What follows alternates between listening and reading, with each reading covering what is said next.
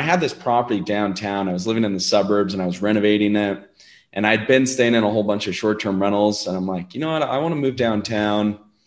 Um, but I want to try this short term rental thing. So I'm going to furnish it and put it up. And if it rents, then cool, I'll do that. But if not, I'll just move into it. Right. Um, so I put it up and it's just been booked like, you know, every day, like just nonstop. I still have that one um, from five years ago. So, so after that, I, I started just looking for properties that, um, that worked as long-term rentals, you know, I have good like foundation, but that, that I could convert into short-term rentals. And so that's what I, uh, been focusing on for the last five years.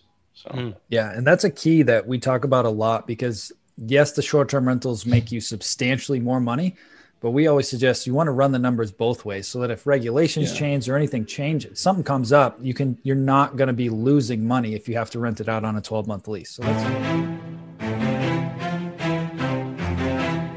What's up, everybody? My name is Mike Shogren here with my co host, Emmanuel Pani. We're part of a group of specialized real estate investors you've probably never heard of. We didn't start with deep pockets or wealthy families, and we don't rely on 401ks, mutual funds, or traditional real estate investing. In fact, many of us don't even own the properties that fund our freedom.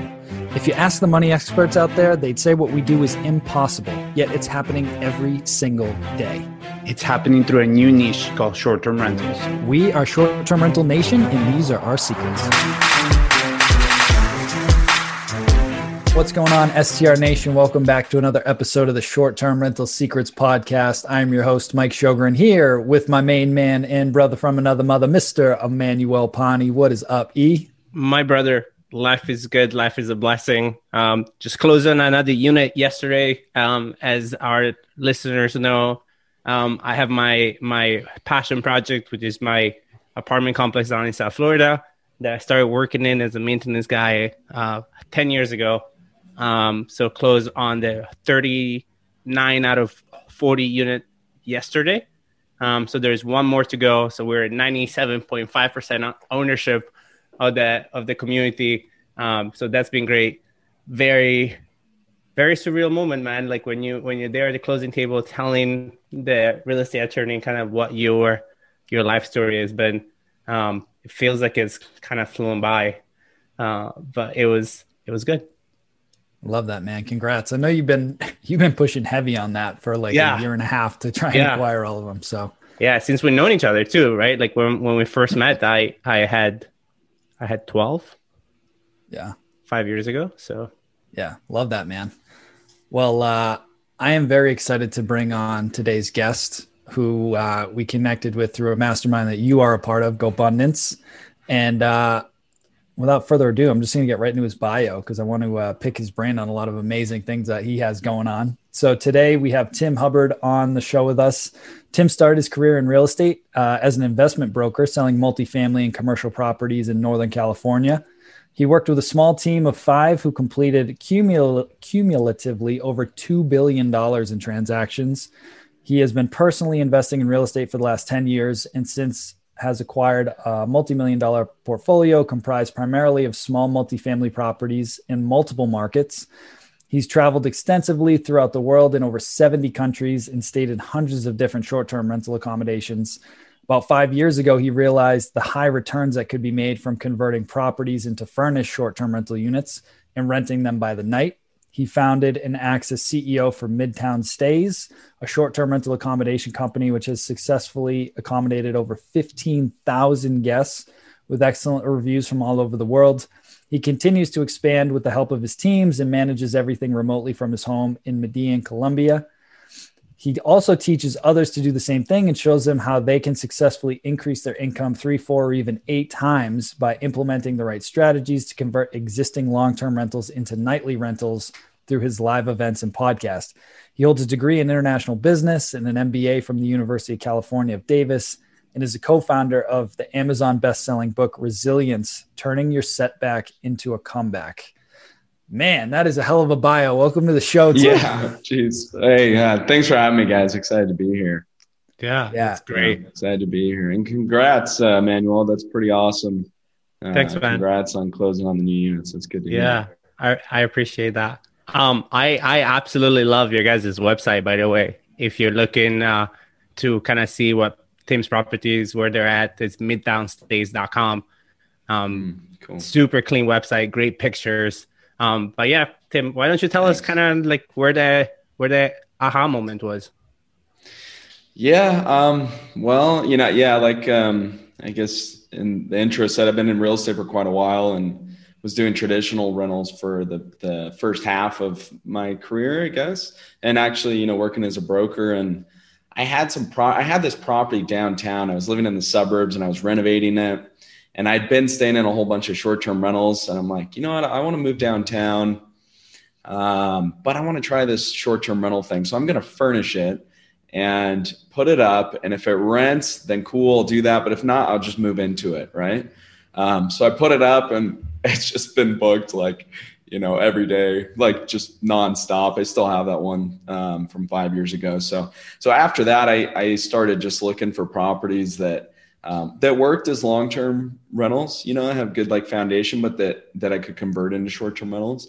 And so that's what I, uh, been focusing on for the last five years.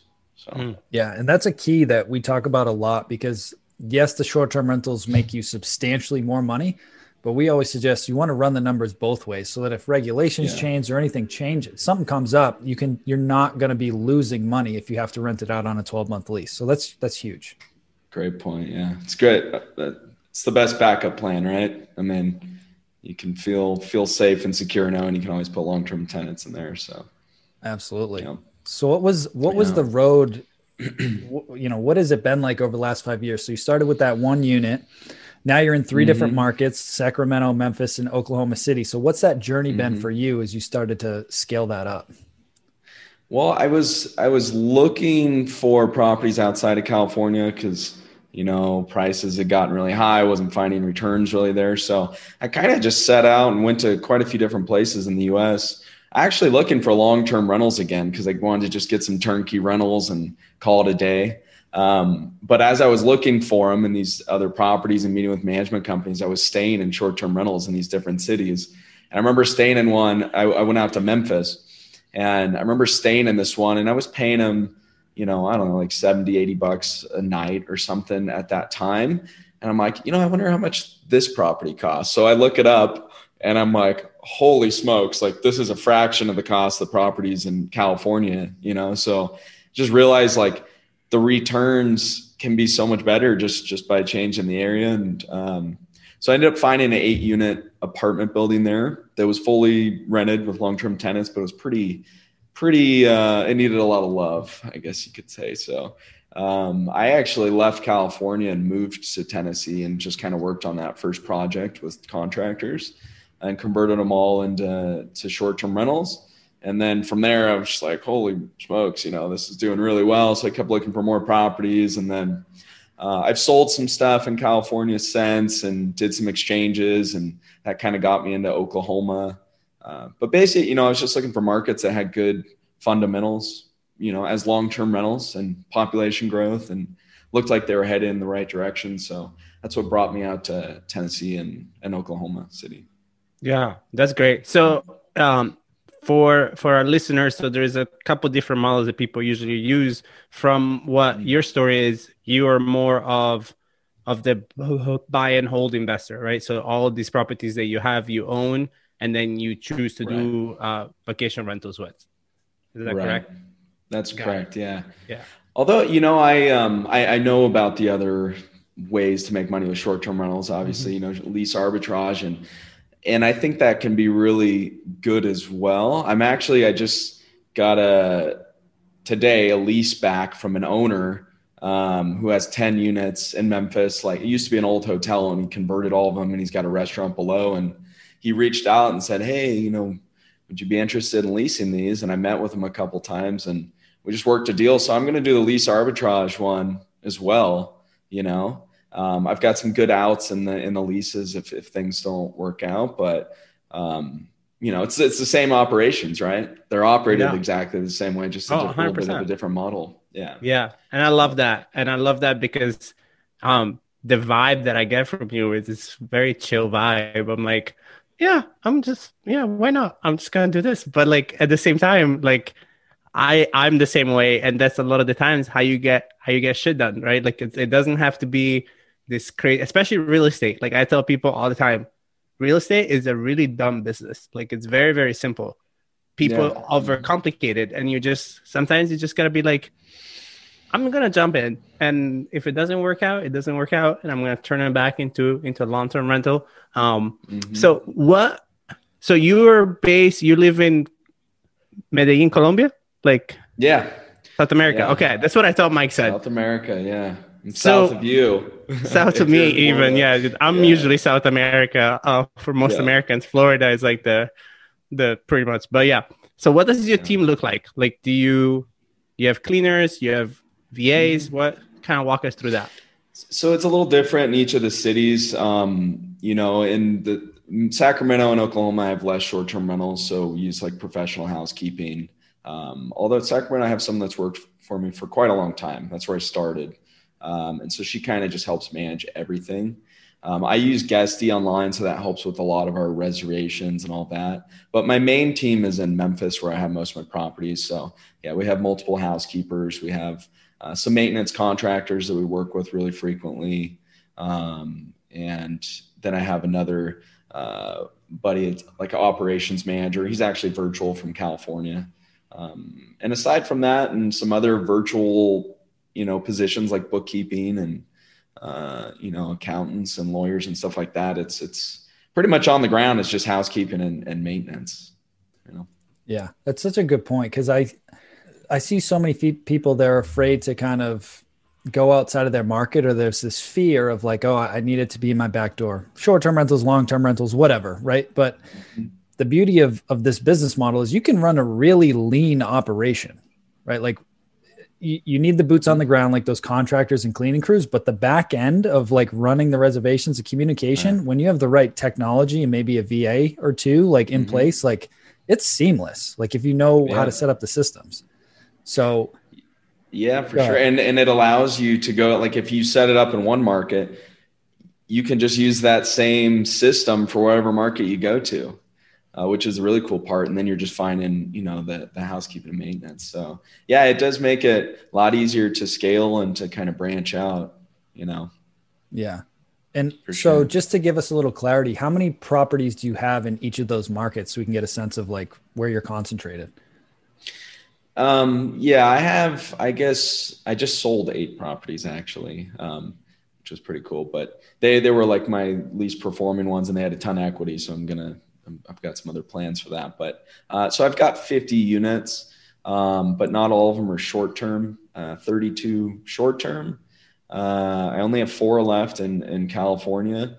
Um, I have a nine unit building in Oklahoma that's a really cool like historic building and I've, I've only converted one into a short-term rental i was going to do the whole building but that little uh, covid thing happened in uh, march and just that um, little you know that little global pandemic thing happened. yeah so uh, kind of just kept the long-term tenants in there for the meantime but i would say when things pick up i'll probably plan is convert all those and then the rest are in uh, memphis Nice. That's great. I love that. And so are you still doing the commercial brokerage stuff or are you just letting the properties kind of fund the lifestyle now? Yeah, yeah, just the just the properties. When I um when I left California, I I you know quit being a broker, but it's awesome experience. I mean, we you know we did all kinds of really cool deals. It was we only did investments and it was mainly apartment buildings, but we did shopping centers and land and warehouse and everything. So I got a ton of good experience and you know for underwriting things and due diligence and all that. So um, I was going to ask that since- question, right? Because being a, a commercial broker like that, you really learn how to run the numbers and understand that. So, how did that, Mhm. when you're analyzing markets, you know, especially for a lot of the newer folks that aren't experienced in real estate, Mhm. what are some of the things? Like, I know you mentioned population growth, job growth, things like that. But when you're analyzing the numbers, like, it's almost like you have a different eye for it because you've been doing it at such a high level. So, what are the, what's kind of your Mhm. thought process when you're analyzing deals? Well, I think it all comes down to the numbers, right? So, uh, if I'm looking at these properties as a long term rental first, then I need to know what the rents are.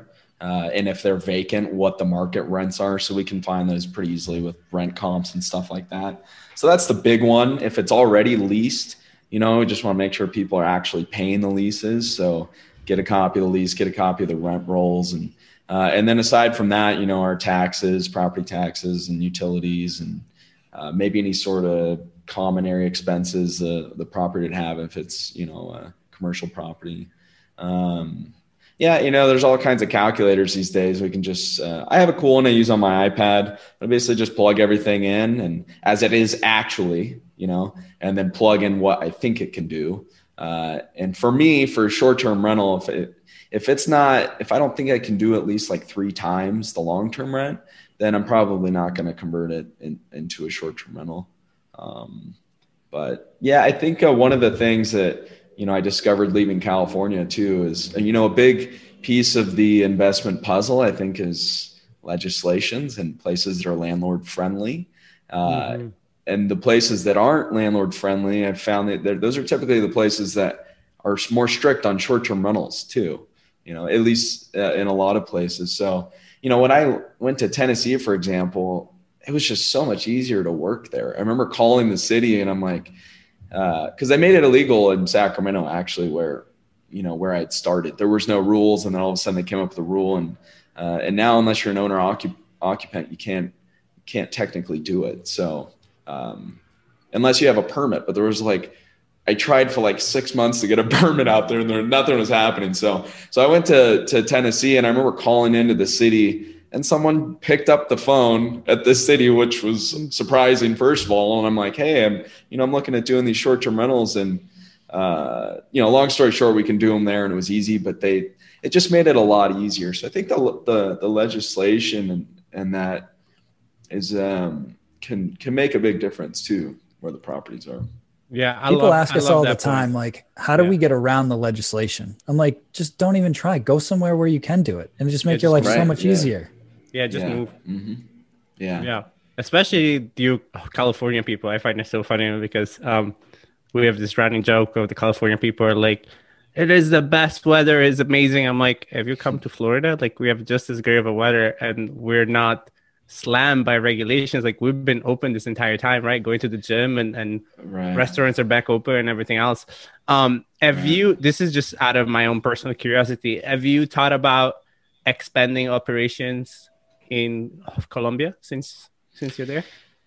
You know, I, I thought about it. Um, they're actually really strict here in Medellin, where I am. Um, they, their the regulations are pretty strict. Uh, and then the other thing, in like in terms of investment, as a foreigner, you can't really get financing here, so it's it's mm. all cash, and that just you know if if we're getting a loan in the state for you know we're putting twenty percent down and we're leveraging five times and it's really like the deals down here would have to do five times as as good you know what yeah. i mean to, to kind of even equal what we can do there and the market here i bought property here actually before too and so i've gone through that process and it's uh it's just totally different there's no mls you know that like nothing's transparent uh, you get multiple answers from people about the same thing like you know i was working with colombian agents and uh, some like uh, expat agents, you know, and most of them only have like a few properties that they're listing. Some will even like list the same property for different prices. So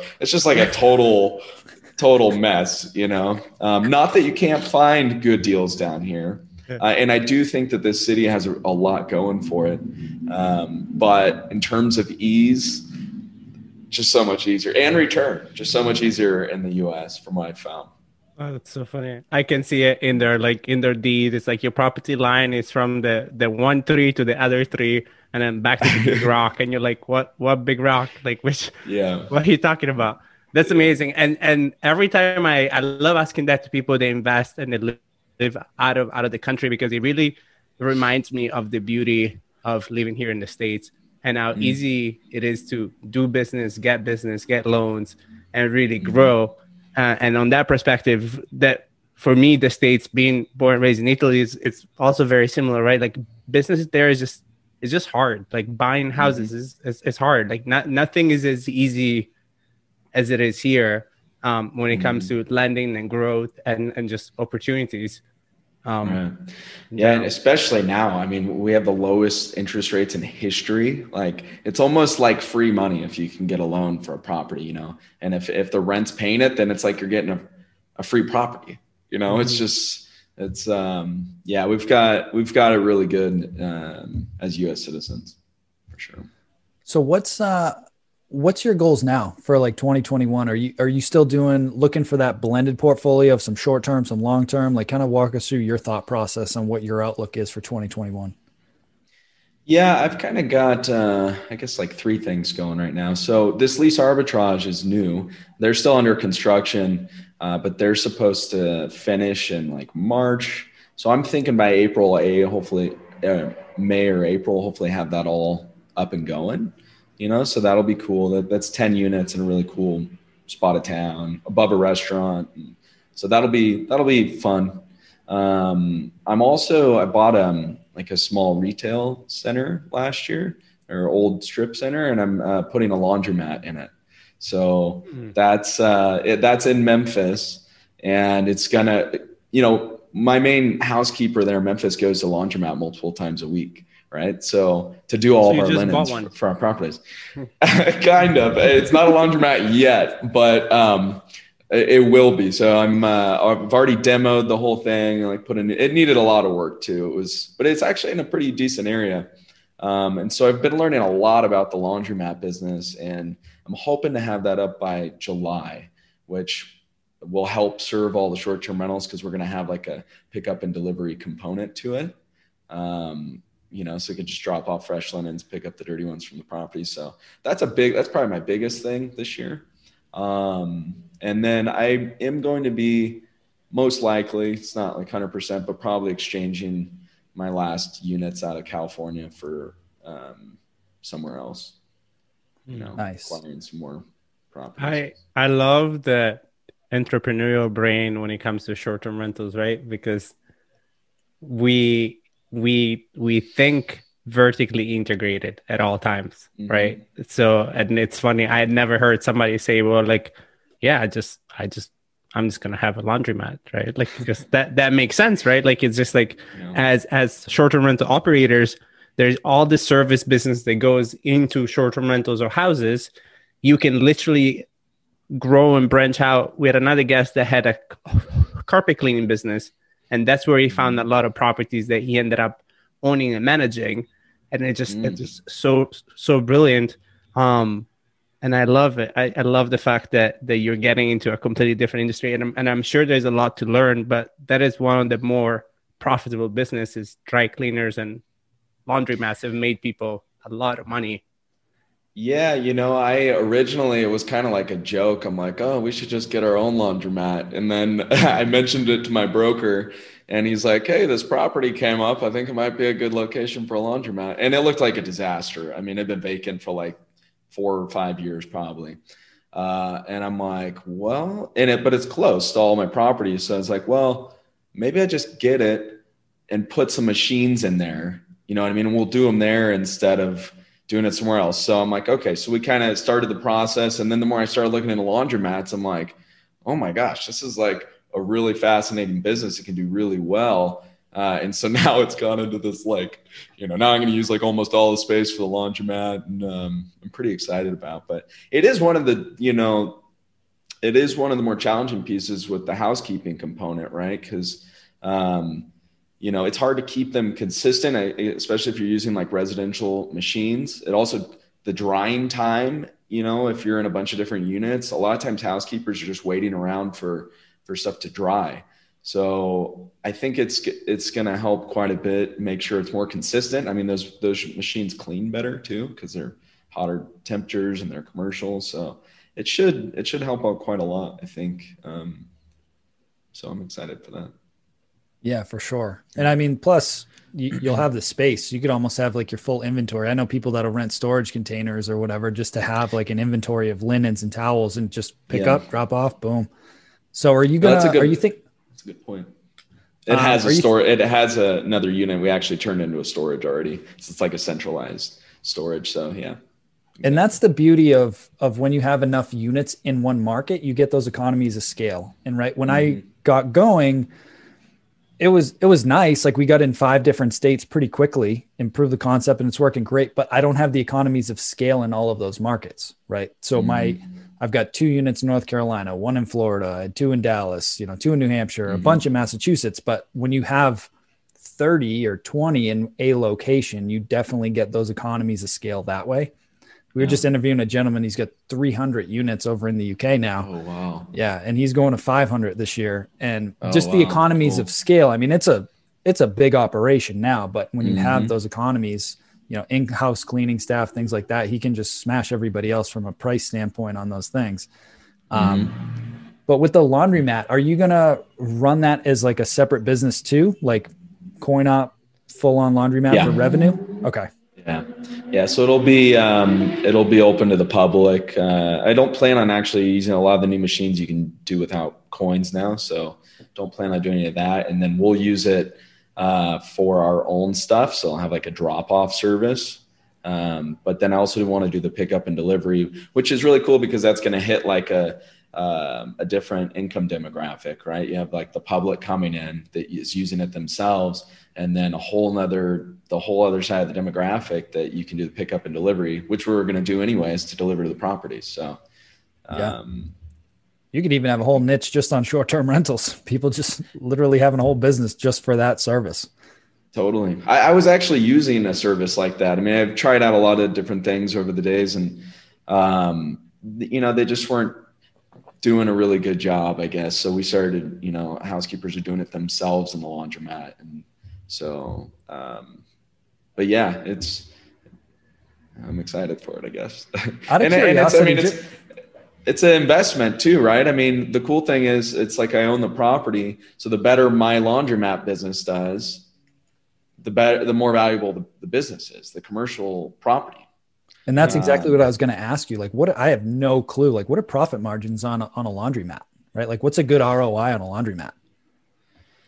Um, so I think a lot of people make it at least like 20% cash on cash, but up to like I mean, and up much higher than that too. And that's before accounting for, and that's just as a public laundromat, you know, um, not doing the pickup and delivery. I've, I've been seeing quite a few people that are doing so well with their pickup delivery, especially in like times like this with COVID where everyone wants everything delivered, where they're using their laundry the whole time and they just shut down the public side of it because they're using it the whole time. So I, the, the pickup and deliver really has a lot of room to grow um, because it, you know, basically can hit a whole city really. So. Yeah, and you charge a premium for it. So, mm-hmm. Mm-hmm. and it's also like you know a lot of people do it on like a subscription, or once they do it once or twice, then they just they continue to do it. You know what I mean? Because they're they trust the service. They're like, hey, I hate doing laundry anyways. this is perfect. You know. Um, so it's it's pretty, uh, at least you know from what I've seen, it, it's pretty consistent when you get, um, get when it's running properly. I'm fascinated because I've been trying to find a service that'll pick up my laundry and deliver it back because I hate doing it. yeah, do yeah, we don't, don't want to have a housekeeper come in just because of COVID yeah. and everything. So I'm like, I just yeah. want somebody to pick it up, wash it, and take it back. Yeah, yeah. So, I love that. So that's great. So I mean, for you, and again, just to kind of recap, so you've got kind of a lean team in place. Who's who's handling the guest communication? Is that that ops manager in California? I think you said. Yeah, so we've got Guesty's the first step, right? So they handle we we pay for the reception service, um, and we really try we try to answer everyone's questions, of course, like before they even have them. So we have automated messages that go out, the check-in instructions. We use digital guidebooks. We do everything we can to get them the information they need. So we really don't. I mean, and you guys know this. I mean, like a lot of people will instant book. They get your instructions and they check in, and a lot of our guests were like, we're not even talking to sometimes, right? Um, outside yeah. of the message we send them automatically. So, so Guesty's are first step, and that handles the majority of everything, uh, including uh, all the reservations. So, so they do 100% until we get the reservations. Uh, and then they do everything they can after that as well. If there's something they can't answer, then yeah, that would go to uh, Jeff. Um, and then if not, or or a housekeeper, depending on the market, we have it going to a couple different ways. But we use a you know a business phone line that they call, and if the first person's not available, then it goes to the second or then the third. Um, so, which phone system is that? Just out of curiosity. we're using phone.com. Um, and it's it's pretty good, basic. I mean, it's a little tricky getting it set up with Airbnb because they don't recognize like virtual numbers. That's what I was going to ask you because I use Ooma yeah. and they don't let me put my Ooma number in there. So we had I have like another phone, actual phone line that I pay for, and it just forwards.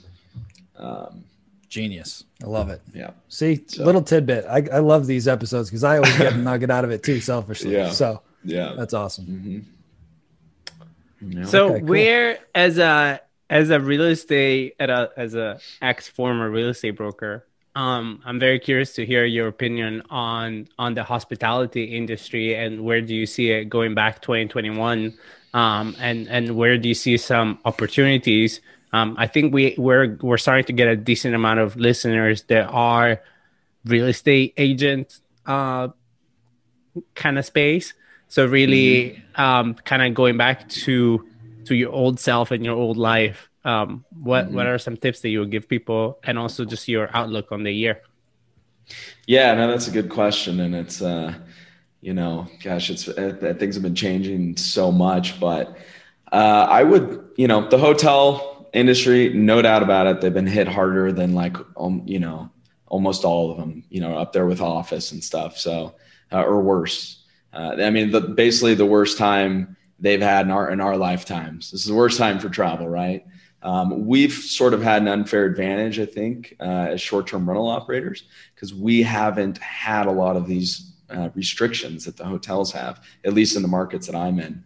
So, you know, these hotels that have been locked up, a lot of them have gone out of business already, and a lot of them are going to continue to go out of business, sadly, um, you know, unless things open up. Um, so I think at the same time, you know, because people haven't been able to go stay in hotels, people are still traveling, right? But it's mainly more drive to destinations and stuff like that.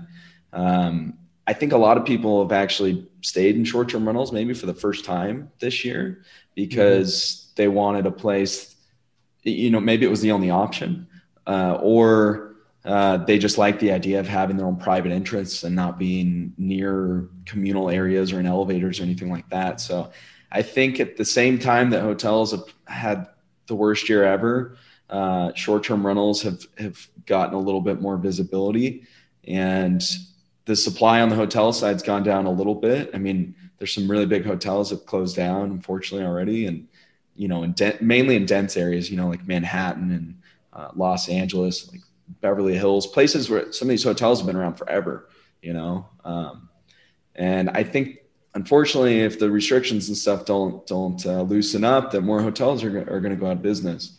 Um, so I think there's a lot of opportunity for short-term rental operators because we have we have less supply in the market. We have more people discovering short-term rentals. We have more people working from home than ever, so they can that you know they can go stay at places longer, like a staycation or something like that. So, um, you know, and and I don't know about you guys, but I was did pretty well this year. Still, I, I took a drop in uh, occupancy, but it was still pretty good. A lot better than the long term rentals, uh, and that's without even having people traveling internationally right now. You know, for the most part.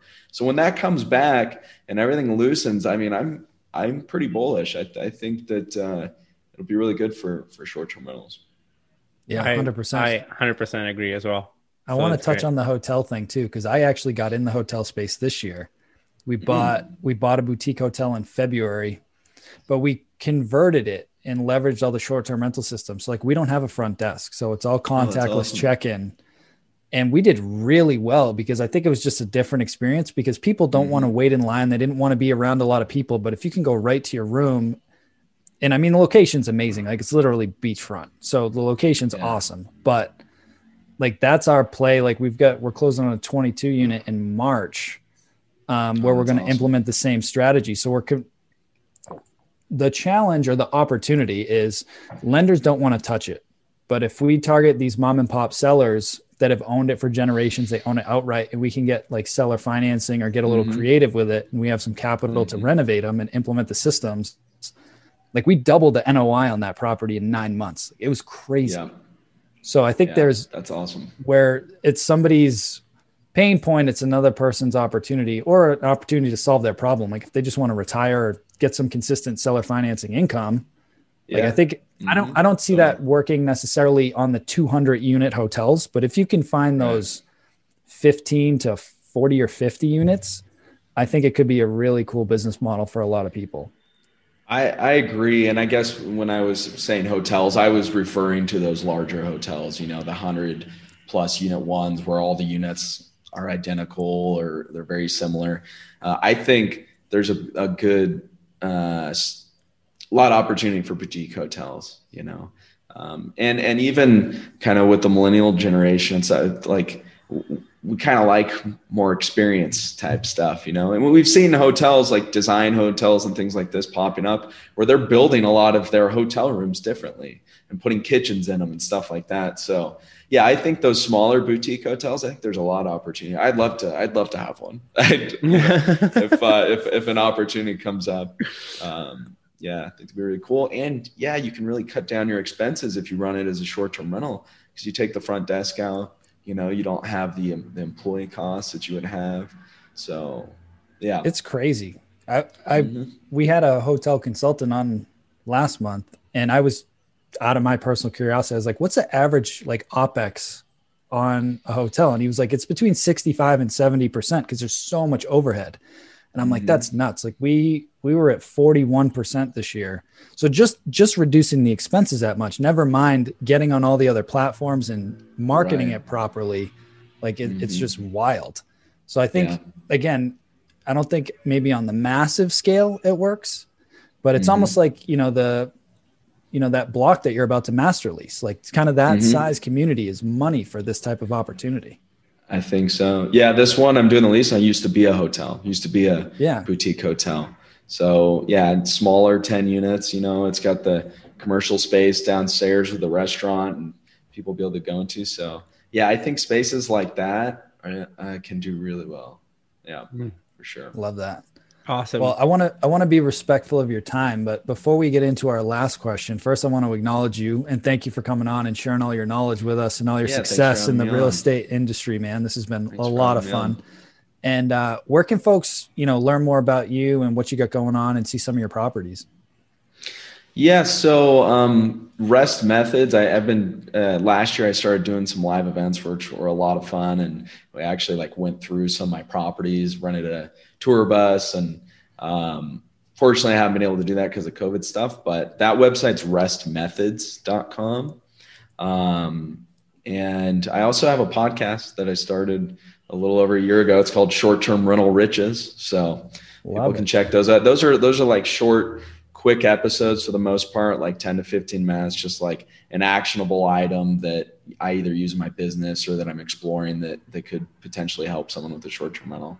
Um, and then my my management company is midtownstays.com. So that's where we have our uh, properties mm. listed, I guess. Well, I mean, we'll, we'll link all this up in the show notes for folks to, to check all this good stuff out. Cool. Love it. So the last question that we ask all of our guests is what is your number one secret to success with short-term rentals? Um, you know, I guess this might go beyond short-term rentals a little bit, but but I would just say it's con- consistency, you know, um, just working at at it a little bit every day and just constantly improving it, you know. Um, and that and that in terms of growing your portfolio and stuff too. I mean, it, we always have our ups and downs, but if we just keep doing a little bit every day, then you know, before we know it, we're in these cool projects and and things are going well. So I would say just uh, just consistency, continually working at it. Mm. Awesome, man. I well, thank that. you again, Tim. Really appreciate you coming on. I'm definitely going to check out the podcast and all these different sites when we get off here, and uh, cool. looking forward to keeping in touch and uh, seeing yeah, what, sure. what you got in the pipeline for 2021. For sure. Thank you, guys. Thanks for having me on. Absolutely. Yeah, man. Absolute pleasure. Hey, STR Nation, if you enjoyed this episode, please make sure to hit that subscribe button and leave us a review. And in the comments, let us know what topics you want us to cover on upcoming episodes, and we'll make sure to get that in the books for you. And if you really want to learn how to launch, automate, and scale your short term rental business, if you want to go deeper, then check out our free masterclass at strsecrets.com.